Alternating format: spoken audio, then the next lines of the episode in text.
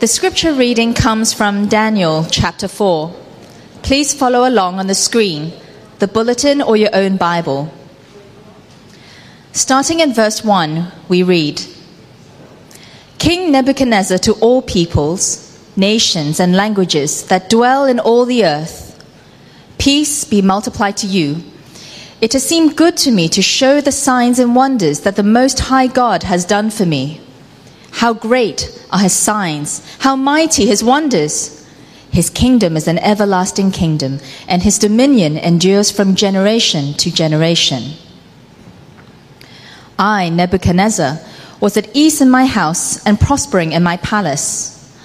I saw a dream that made me afraid.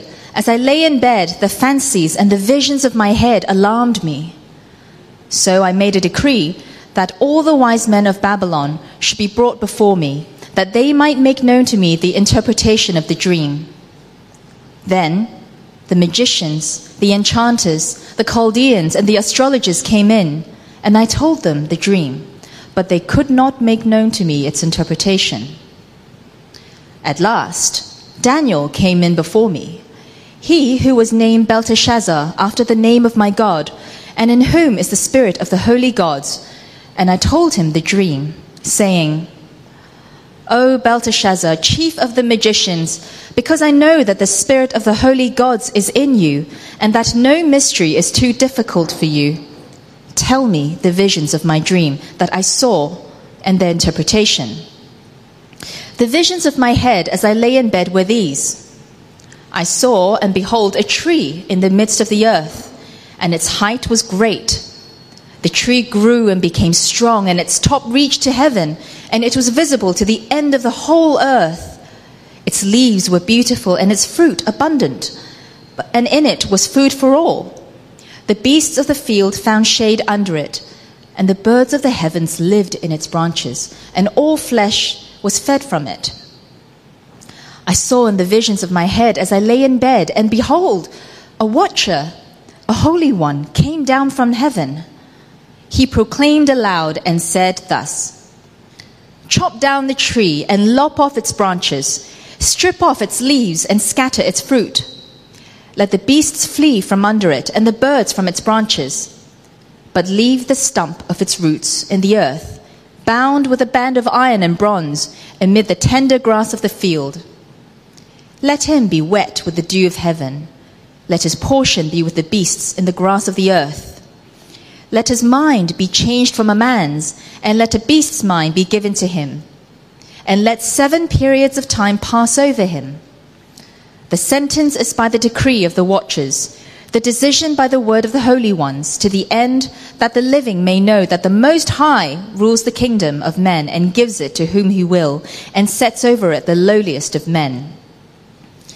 This dream I, King Nebuchadnezzar, saw. And you, O Belteshazzar, Tell me the interpretation, because all the wise men of my kingdom are not able to make known to me the interpretation. But you are able, for the Spirit of the holy gods is in you. Then Daniel, whose name was Belteshazzar, was dismayed for a while, and his thoughts alarmed him. The king answered and said, Belteshazzar, let not the dream or the interpretation alarm you. Belteshazzar answered and said, my Lord, may the dream be for those who hate you, and its interpretation for your enemies. Then, from verse 24, we read This is the interpretation, O king.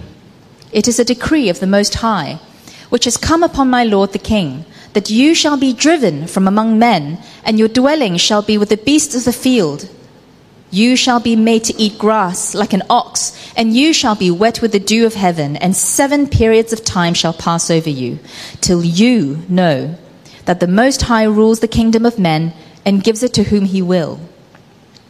And as it was commanded to leave the stump of the roots of the tree, your kingdom shall be confirmed for you from the time that you know that heaven rules. Therefore, O king, let my counsel be acceptable to you. Break off your sins by practicing righteousness, and your iniquities by showing mercy to the oppressed, that there may perhaps be a lengthening of your prosperity. All this came upon King Nebuchadnezzar. At the end of twelve months, he was walking on the roof of the royal palace of Babylon. And the king answered and said, Is not this great Babylon which I have built by my mighty power as a royal residence and for the glory of my majesty? While the words were still in the king's mouth, there fell a voice from heaven. O King Nebuchadnezzar, to you it is spoken. The kingdom has departed from you, and you shall be driven from among men, and your dwelling shall be with the beasts of the field. And you shall be made to eat grass like an ox, and seven periods of time shall pass over you, until you know that the Most High rules the kingdom of men and gives it to whom he will. Immediately, the word was fulfilled against Nebuchadnezzar. He was driven from among men and ate grass like an ox, and his body was wet with the dew of heaven, till his hair grew as long as eagle's feathers, and his nails were like birds' claws. At the end of the days, I, Nebuchadnezzar, lifted my eyes to heaven, and my reason returned to me. And I blessed the Most High, and praised and honored him, who lives forever. For his dominion is an everlasting dominion, and his kingdom endures from generation to generation. All the inhabitants of the earth are accounted as nothing, and he does according to his will among the host of heaven and among the inhabitants of the earth. And none can stay his hand or say to him, What have you done? At the same time, my reason returned to me, and for the glory of my kingdom, my majesty and splendor returned to me. My counselors and my lords sought me, and I was established in my kingdom, and still more greatness was added to me. Now I, Nebuchadnezzar, praise and extol and honor the King of heaven, for all his works are right, and his ways are just, and those who walk in pride he is able to humble. This is the word of God. Great. Celeste, thank you for reading that long reading and for reading it so well. I feel like you really brought the narrative to life. So thank you for doing that. Uh, good morning, everybody, and welcome once again. If you don't know me, I'm Kevin, one of the leaders, and it is great to be with you this morning. A couple of new faces. Uh, welcome. It's great to to see you and have you with us this morning. Let me pray for us briefly, and then let's dive into Daniel chapter four. So, Father God, as we come to your word this morning. Um, this amazing passage, God, once again, we ask you by your Spirit to speak to us.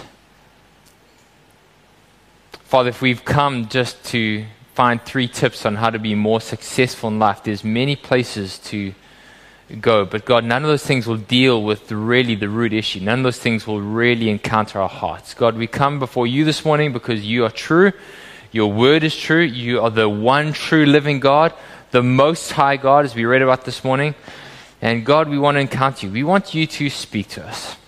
And so, Jesus, as we look at this word, won't you come and have your way? Won't you establish your kingdom in our hearts and your, in our lives? And as you do that, God, won't you establish your kingdom here in Hong Kong? We pray. Let your word be made known to us. Spirit of God, open the eyes of our hearts to see you freshly this morning, we pray. In your awesome and glorious name, amen. So, we are looking at the book of Daniel, and uh, the reason we're doing that is because we are wanting to learn from Daniel and his friends what does it mean and look like to be the people of God in the midst of a world which is not the most God honoring world. Daniel and his friends are taken out of Israel into Babylon. Babylon is a pagan nation, it's not a God honoring nation, but they are incredibly faithful. And we want to learn as Christians in 21st century Hong Kong how can we be the same? How can we be faithful to God even in the midst of a world which doesn't always honor Him? Now, and today we are looking at Daniel chapter 4. Now, before we dive into it, I want us just to take note of one thing that's really interesting. Daniel was in the city of Babylon for 70 years. And that's a long period of time. And in those 70 years, we only have the recordings of about four or five things that he actually did in that time. And in chapter 1 and possibly chapter 2, most of those events take place in the first few years that he's in Babylon. The next few weeks that we're going to look at chapter 5 and 6, the next two Sundays, happen right at the end of those 70 years. And in the middle, kind of 50, 60 years, we know almost nothing about Daniel's life except this one event that we read today. The only thing that we know about Daniel and his friends in that large portion of his life is actually that he's faithful to God and he faithfully serves his boss, who in this case happens to be a pagan king, okay, Nebuchadnezzar. And that's really important because for many of us who are followers of Jesus, we want to do something great and we want to change the world. Our generation has been described as the snowflakes generation. Do you know what I mean by that? We are all told from kindergarten that we are like snowflakes. We are super special. We are one of a kind. There's no one in the world like us. We are precious and we are delicate. And what that means is that our generation largely thinks that by the age of 25, we should hit our peak.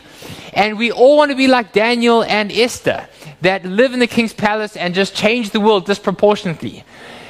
But actually, what's important to note is that for much of Daniel's life, he spent his life faithfully serving God and serving his boss as he lived in the midst of Babylon. And when his time came, because of his decades long faithfulness, actually God used him to speak with incredible wisdom and profundity. Eugene Peterson talks about a long obedience in the same direction. And much of the Christian life is like that a long obedience in the same direction, rather than always being in the king's palace or the queen's palace with this disproportionate influence.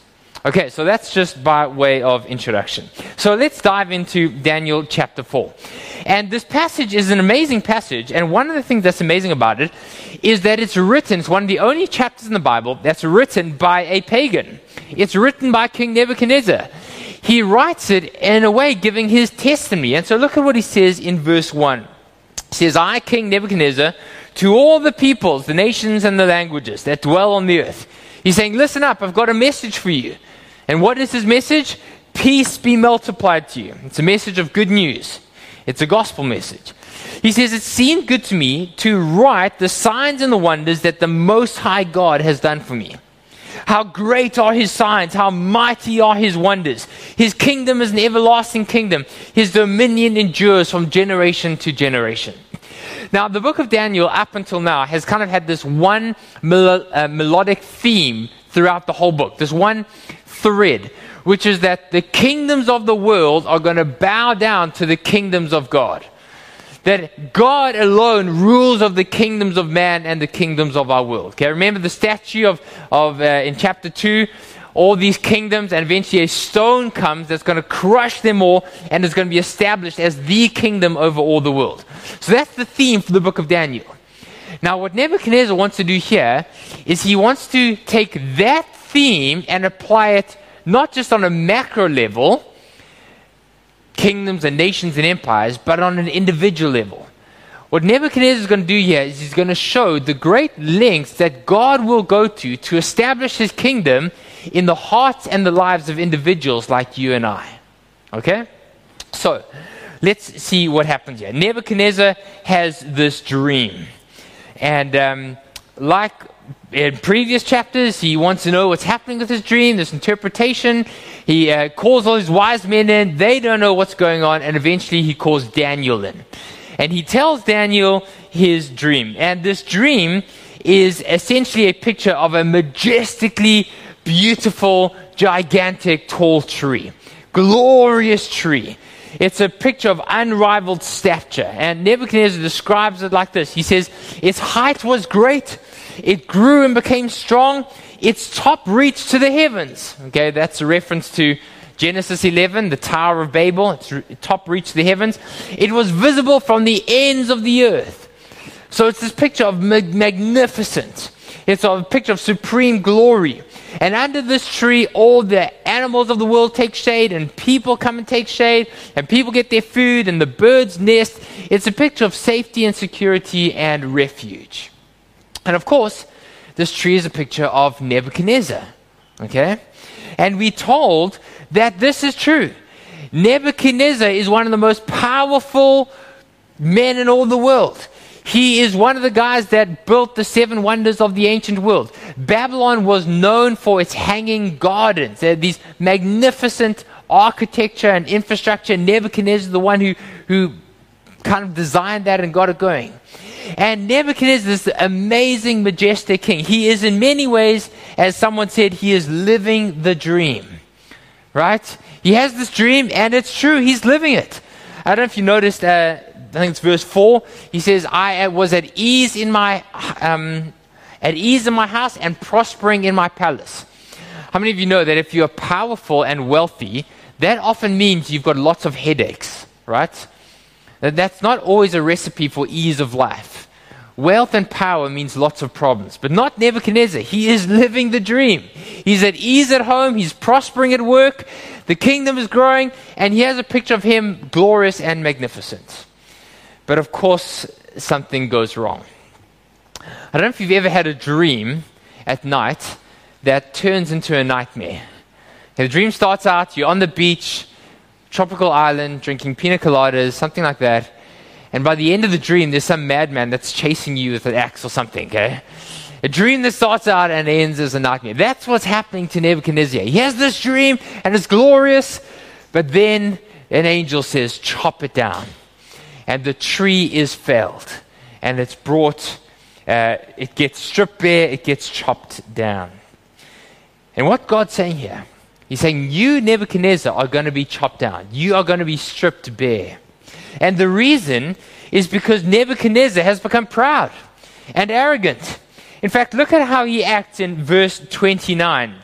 Having heard the interpretation of this dream, he seems completely to disregard it. He says in verse 29, um, at the end of 12 months, he was walking on the roof of his palace. He overlooks his empire and he says, Is not this great Babylon, which I have built by my mighty power, as a royal residence, for the glory of my majesty? Notice all the personal pronouns I, I, I, me, me, me, my, my, my.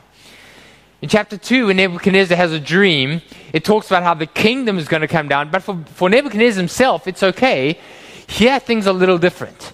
Here, God says, You are going to be brought down.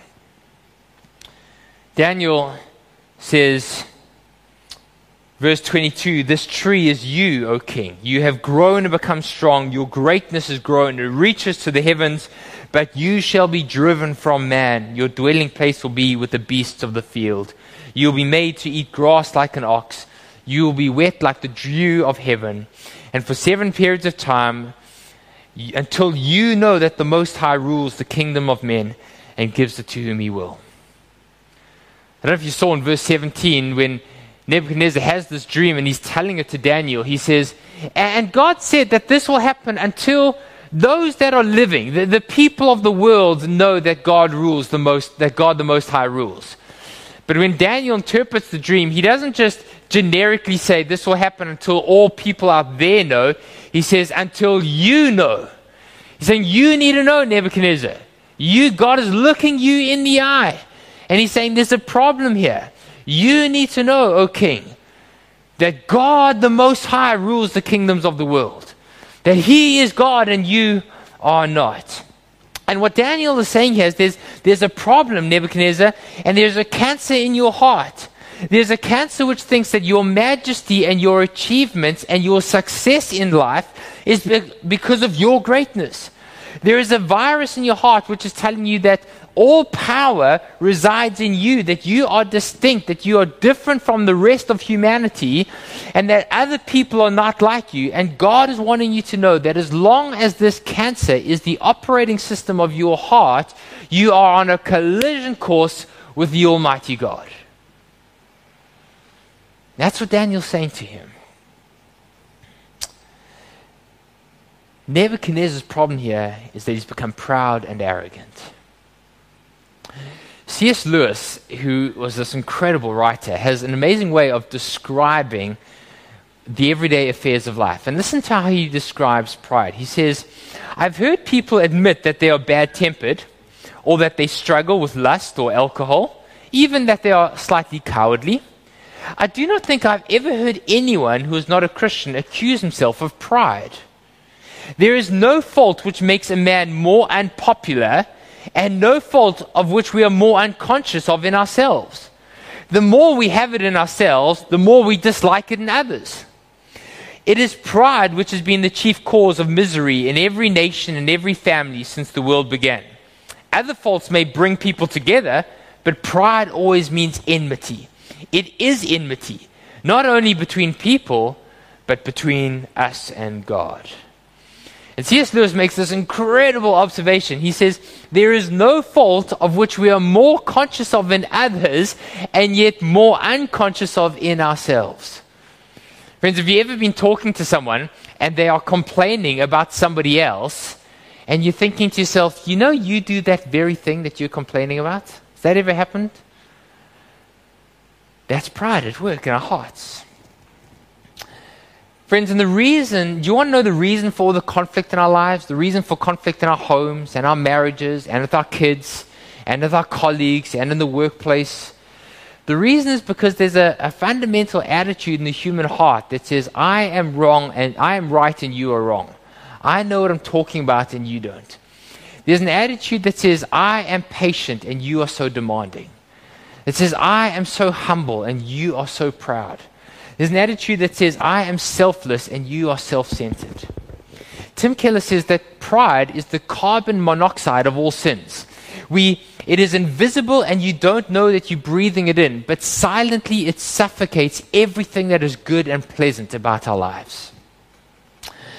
And pride is obviously very sinister and it's deceptive. We, we see it in others, but we don't see it in ourselves.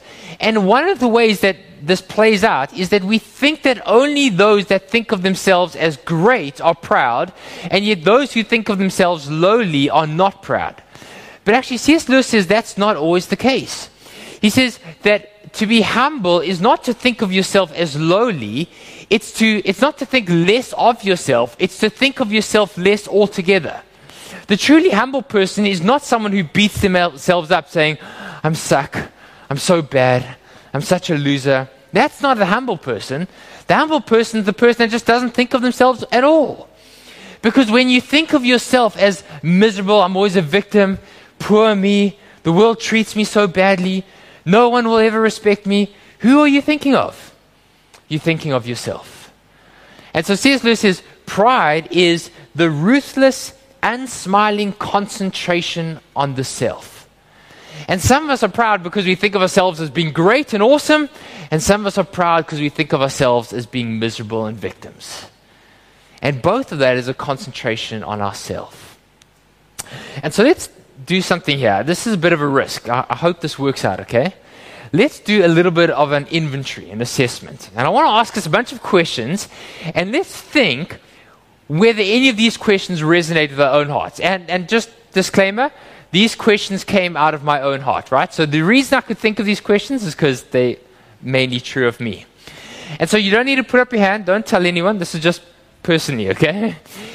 How many of us here, anyone in the last few weeks, got angry with someone at work because they got the credit for something that you did? Right? Made you angry.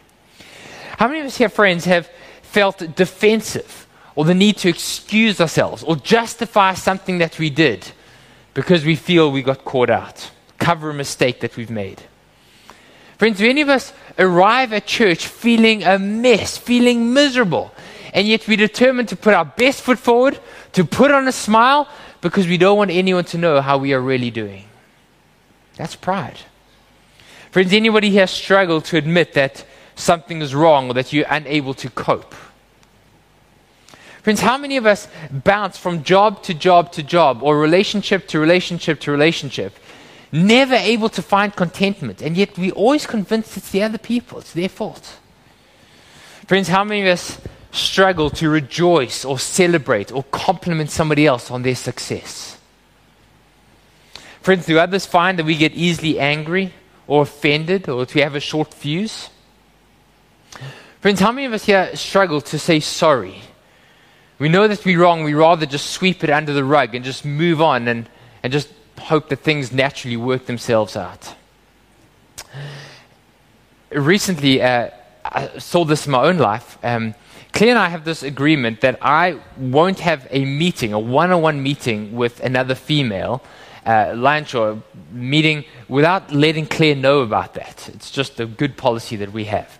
And so two weeks ago, um, uh, I had this meeting planned and I hadn't let Claire know. And um, Claire says to me, Hey, what's your day looking like today? I say, oh, I've got this meeting with this person, I've got a meeting with this person. And Claire says, Oh, I didn't know about that. And it took me about 0.01 second to jump back. Well, I only made the meeting last night, and uh, I would have told you, and all the defenses came out. And Claire didn't do anything. All she asked was, oh, I didn't know about that. And you know what is happening? It took me about another 0.1% of a second to realize what is going on in my heart. Friends, sometimes when somebody gives me gentle corrective correction, I take it as they are challenging me and criticizing me. And there are relationships in my life that are not the way that they should be because of my defenses and my pride in my heart. Friends, pride is a sinister, sinister thing. And the temptation is to see in others, but not in ourselves. Pride is the unsmiling concentration on the self and is the fundamental problem of every human heart and the source of every bit of pain and conflict in the world. And that's why God says He hates pride, He detests it. In James chapter 4, James says, God gives grace to humble, but he opposes the proud. And that's a remarkable thing. God doesn't just ignore the proud or distance himself from the proud or avoid the proud. He resists them. He is an open opposition to them. He wages war against our pride. And so look at what God does to Nebuchadnezzar here. What God does is he makes Nebuchadnezzar physically what he has already become in his heart which is beastly and animalistic. For a period of time, Nebuchadnezzar will become animalistic and beastly because God is showing him and God is showing us what is true in his heart already. Now, just by the way, you might say, oh, I could never take the Bible seriously. I mean, what a joke, right? Do you know that Babylonian culture, uh, history tells us that there was a king on the throne called Nabonidus, who took on the name of Nebuchadnezzar, who for a period of seven or eight years was driven from his throne and went into the wilderness, and nobody knows what happens to him. For seven years, he was driven into the wilderness, and then he returned to his throne, to Babylon, where he ruled and reigned. Secular culture tells us, affirms what the Bible tells us here. Friends, pride will do that to you. It is an enmity with God and enmity with man. It will kill our relationships it will prison, it is a prison of selfishness, anger, unforgiveness, and foolishness. Pride is deadly serious. Now, Daniel chapter 4 not only tells us the horrors of pride, but also tells us the beauty of humility. Because look at the example of Daniel here. And there's two things I want us to take note of. The first is look at the, the humility of Daniel in verse 19. Daniel is uh, told the dream by Nebuchadnezzar, and he's given this interpretation. And we are told that Neb- he, is, he understands that Nebuchadnezzar is going to be brought low. And if I was Daniel, do you know what I would be thinking? I would be thinking it's about time, right? Because just remember, who are the Babylonians? They are Israel's enemies. It's one of the Nebuchadnezzar, one of the, the kings called Nebuchadnezzar is the guy that marched into Jerusalem, burnt all the buildings, destroyed the buildings, destroyed the temple, bef- not before taking all the sacred religious goods out and the, the temple furnishings and the sacred things, taking them to Babylon, installing them in the pagan temple of his gods, killing Jews, but not before taking the very best to go and serve in Babylon. The Babylonians are the enemies of Israel. And now Daniel finally gets this interpretation. The king is going to be brought down. Glory, right? And so I would be trying my best to suppress the smirk on my face, but I don't think I'd be very good. I would be thinking, justice. But look at what Daniel says here. This is unbelievable.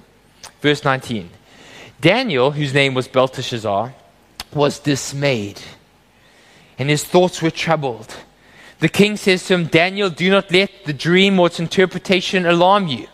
And so Daniel answered, My Lord, may the dream be for those who hate you, may its interpretation be for your enemies.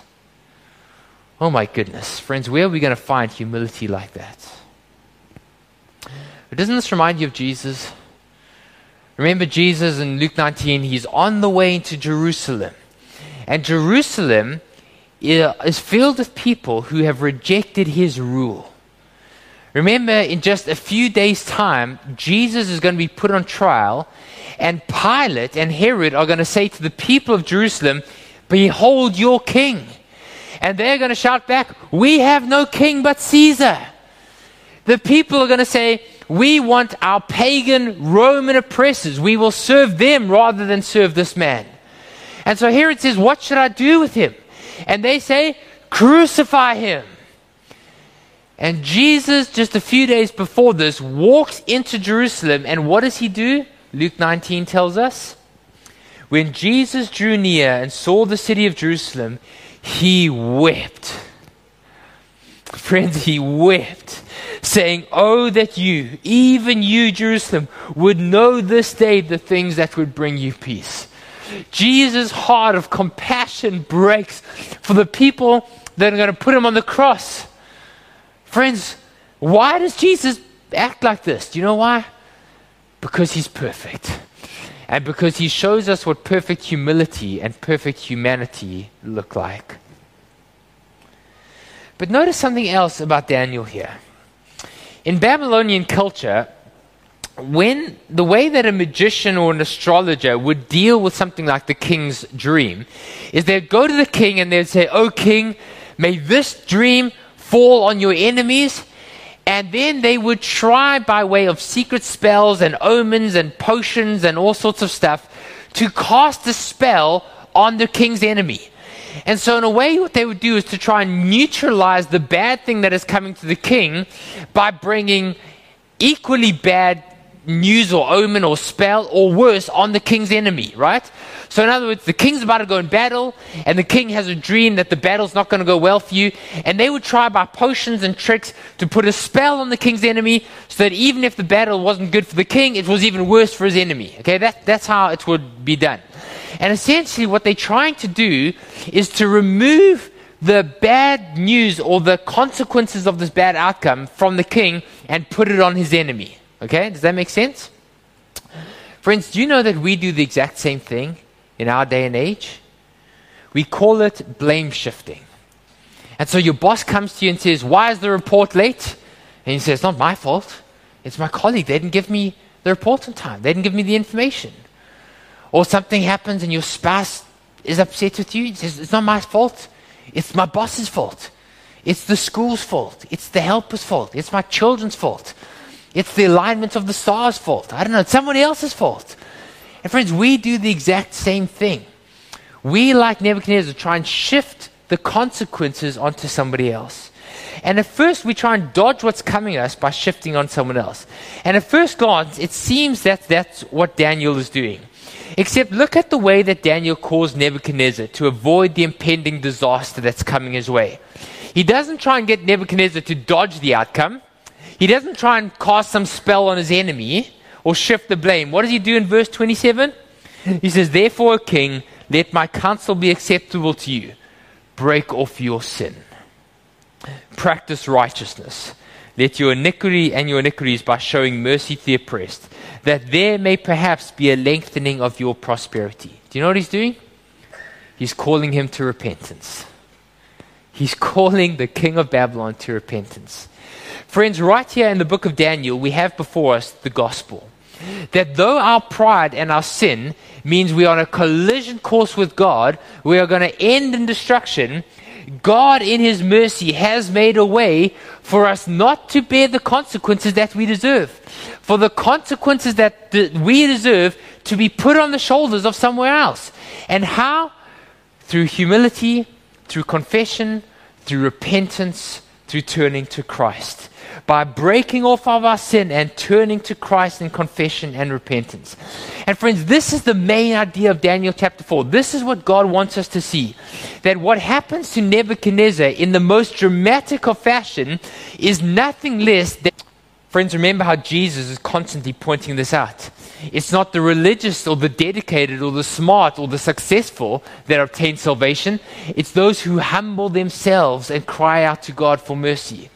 Jesus is saying it's impossible for those who are rich in self sufficiency, rich in self worth, rich in self justification to enter the kingdom of God. Jesus has wealthy, powerful, influential people coming to him, and he says, You're not ready for my kingdom yet. You've got to go humble yourself. Jesus has children and fishermen and tax collectors and prostitutes and sinners coming, and he says, Yes, yes, you, you, you are ready. You can come into my kingdom. Friends, Jesus is constantly saying that the pride of life will destroy us and um, hinder us from ex- uh, receiving his kingdom and salvation. And so, what happens to Nebuchadnezzar, friends, is what, in dramatic fashion, is what must happen to anyone who wants to be saved. Friends, do you want to be saved this morning? Maybe you're here and you're not a follower of Jesus. Friends, do you want to know forgiveness of sins? Do you want to be born again? Do you want to experience the living God revitalizing your heart and your soul? Friends, if you're not a Christian this morning, you must realize you're on a collision course with the Holy God, and it's not going to end well. Friends, do you know that your pride and your sin has put you at enmity with God? But God, in His great mercy, has made a way for your sin to be put on Jesus' shoulders. Will you humble yourself? Will you admit your need for Him? Will you come to Him empty handed and find forgiveness and renewal and restoration? Friends, maybe you are a Christian here this morning, but your life is a train wreck. Your marriage is a mess. Your relationships are toxic. Your life is a train wreck because the operating system of your heart is pride and self sufficiency. Friends, can I, with all the energy I can muster, look you in the eye and say, Will you please humble yourself? Will you come and do what Daniel asks Nebuchadnezzar to do, which is to humble himself and to cast yourself on the mercy of Jesus? Jesus is longing to move towards you in grace. Will you move towards him in humility? Friends, Jesus says uh, in Matthew 21, he says, amazing, amazing verse. He says this He is the rock. And he says, Anyone who falls on this stone or this rock will be broken to pieces. But the one on whom it falls will be ground like powder, New, uh, New King James Version says. Do you know what Jesus is saying here? He's saying that when you humble yourself, when you cast yourself on the rock of Jesus, your pride will be broken. And it will hurt. It will be painful. Your pride will be broken. But if you resist, Jesus the rock will fall on you and he will crush you like powder. Friends, better to humble ourselves and to cast ourselves on the rock of Jesus. Let our pride be broken than let Jesus fall on us and crush us. Friends, I hope that we can see that Daniel's message to Nebuchadnezzar is God's message to all of us. That despite our sin and our selfishness, God has gone out of his way not to destroy us, but to save us. Did you see that part in Nebuchadnezzar's dream where he says, God will cut you down, but he's not going to remove the stump completely. There will be a stump remaining. What's God saying there? He's saying, I will deal with you, but I'm not going to destroy you. Friends, when God humbles us, God is not being vindictive, He's being redemptive. God has made a way. God says, I will cut you down, but I will not utterly destroy you. God's humbling is not meant to destroy you, but to heal you. Friends, do you know that Nebuchadnezzar, the world's greatest king, and yet he experiences this unbelievable fall from grace? Uh, from being on the throne of the world's superpower and having all power and all authority, he goes to eating grass like an ox. He goes to becoming beastly. Talk about a fall from grace. Talk about humiliation. Friends, do you not know that there, the story of the Bible is the story of the one true King, Jesus Christ, the Most High God, who left not just an earthly throne, but a heavenly one.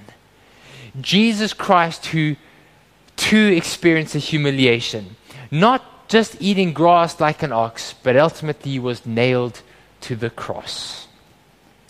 And unlike Nebuchadnezzar, Jesus didn't end up there on account of his own pride and his own selfishness and his own stubbornness, but on account of ours. Friends, Jesus Christ, the Most High God, was disgraced and shamed so that you and I can experience grace and renewal and healing and redemption. Friends, do you know that only by looking to Jesus Christ and his death on the cross will our pride be crushed without us being crushed? You know, sometimes as parents, Jeremy spoke about being parents earlier. Sometimes as parents, we don't want our children to become proud. So what do we do? When they're babies, we tell them they look ugly, right? Or we never compliment them. We never tell them that we're proud of them.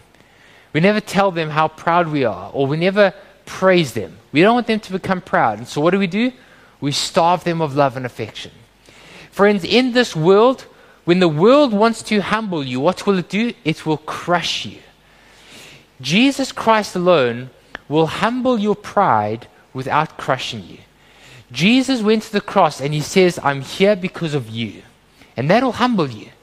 But Jesus will also say, I'm here because I love you. Jesus Christ alone knows how to both affirm you and build you up and crush your pride at the same time. Look to anyone else and you may be humbled, but you'll be crushed and beaten. Look to Jesus and you'll be humbled, but you'll be affirmed and built up. Only as you look to Christ can you be both humble and confident at the same time. Friends, throughout Daniel, we've been told that the kingdoms of this world are going to crumble and bow down to the kingdoms of God. And now Nebuchadnezzar shows us the dramatic lengths to which God will go that he might bring his kingdom to bear, not just on the nations and the empires and the kingdoms of the world, but on the individual hearts of people like you and I. Can I invite you to stand with me? And we're going to we're going to continue our time of worship, and uh, we're going to have communion in a few minutes' time. But we're going to start off by singing a song of worship and devotion. And while the band is coming up, I want us just to see how the story ends. Look at how the story ends. This remarkable change takes place in Nebuchadnezzar, and it's nothing less than a miracle of grace. Nebuchadnezzar, the king on the throne, is brought down by God, but God doesn't destroy him, he humbles him. And so look at what happens in verse 34. Says, At the end of days, I, Nebuchadnezzar, lifted my eyes to heaven, and my reason returned to me, and I blessed the Lord Most High. I praised and honored him who lives forever, saying, His dominion is an everlasting dominion. His kingdom endures from generation to generation. All the inhabitants of the earth are accounted as nothing. He does according to his will among the host of heaven, and among the inhabitants of the earth, none can stay his hand or say to him, What have you done? Friends, at the end of this period of time, Nebuchadnezzar is transformed into a worshiper. And the story ends with the most powerful man, the most powerful nation of the world, turning his eyes to heaven and saying, I do not rule, but you do. Nebuchadnezzar is transformed from a proud, arrogant man to a worshiper. Friends, what about us? What about us? Jesus invites us to come and worship Him this morning, to lay our pride down, to recognize that He alone is God, that we are not. Jesus invites us to come and be humbled by Him, but also to experience His grace. And so I want to encourage us to take this time of both reflecting but also worshiping. Let's look at our own hearts and let's reflect. And we're going to go into communion in a few minutes' time. But let's take this time to really examine our hearts, to examine the pride, to come before our God to admit it, to confess it, to let God both humble us and fill us up with His love.